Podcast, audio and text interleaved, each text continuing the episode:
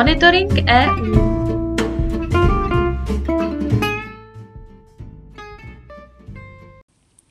Zastoupení Jihomoravského kraje při Evropské unii vám přináší i tento týden ty nejnovější informace o dění v EU. Aktuálně z Evropské unie. Česko do dvou měsíců zakáže výrobu a prodej jednorázových plastových příborů, talířů nebo brček v souladu s předpisy Evropské unie. Počítá s tím zákon o omezení dopadu vybraných plastových výrobků na životní prostředí, který podepsal prezident Miloš Zeman.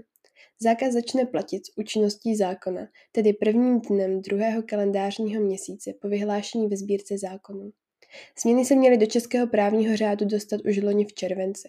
Podobný návrh předložila před rokem tehdejší vláda, bývalá sněmovna jej ale do konce volebního období nestihla projednat. Růst ekonomiky Evropské unie ve druhém čtvrtletí zůstal na 0,6%. Meziroční tempo růstu pak zpomalilo na 4%.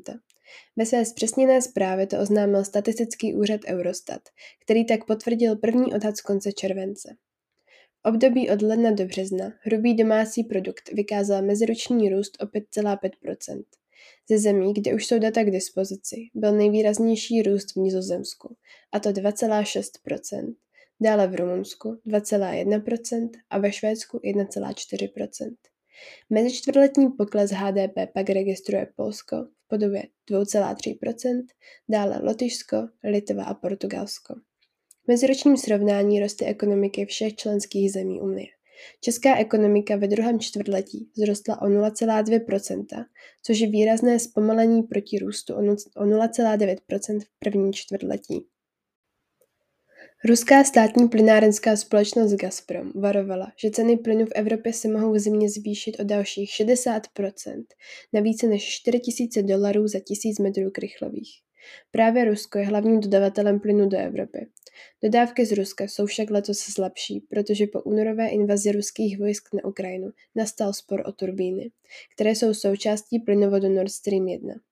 Další plynovod Nord Stream 2 nebyl kvůli invazi ani spuštěn. Ceny plynu proto v reakci raketově vzrostly a pravděpodobně dále porostou. Celý monitoring EU si také můžete přečíst na našich webových stránkách www.kjmk.eu v sekci aktuality.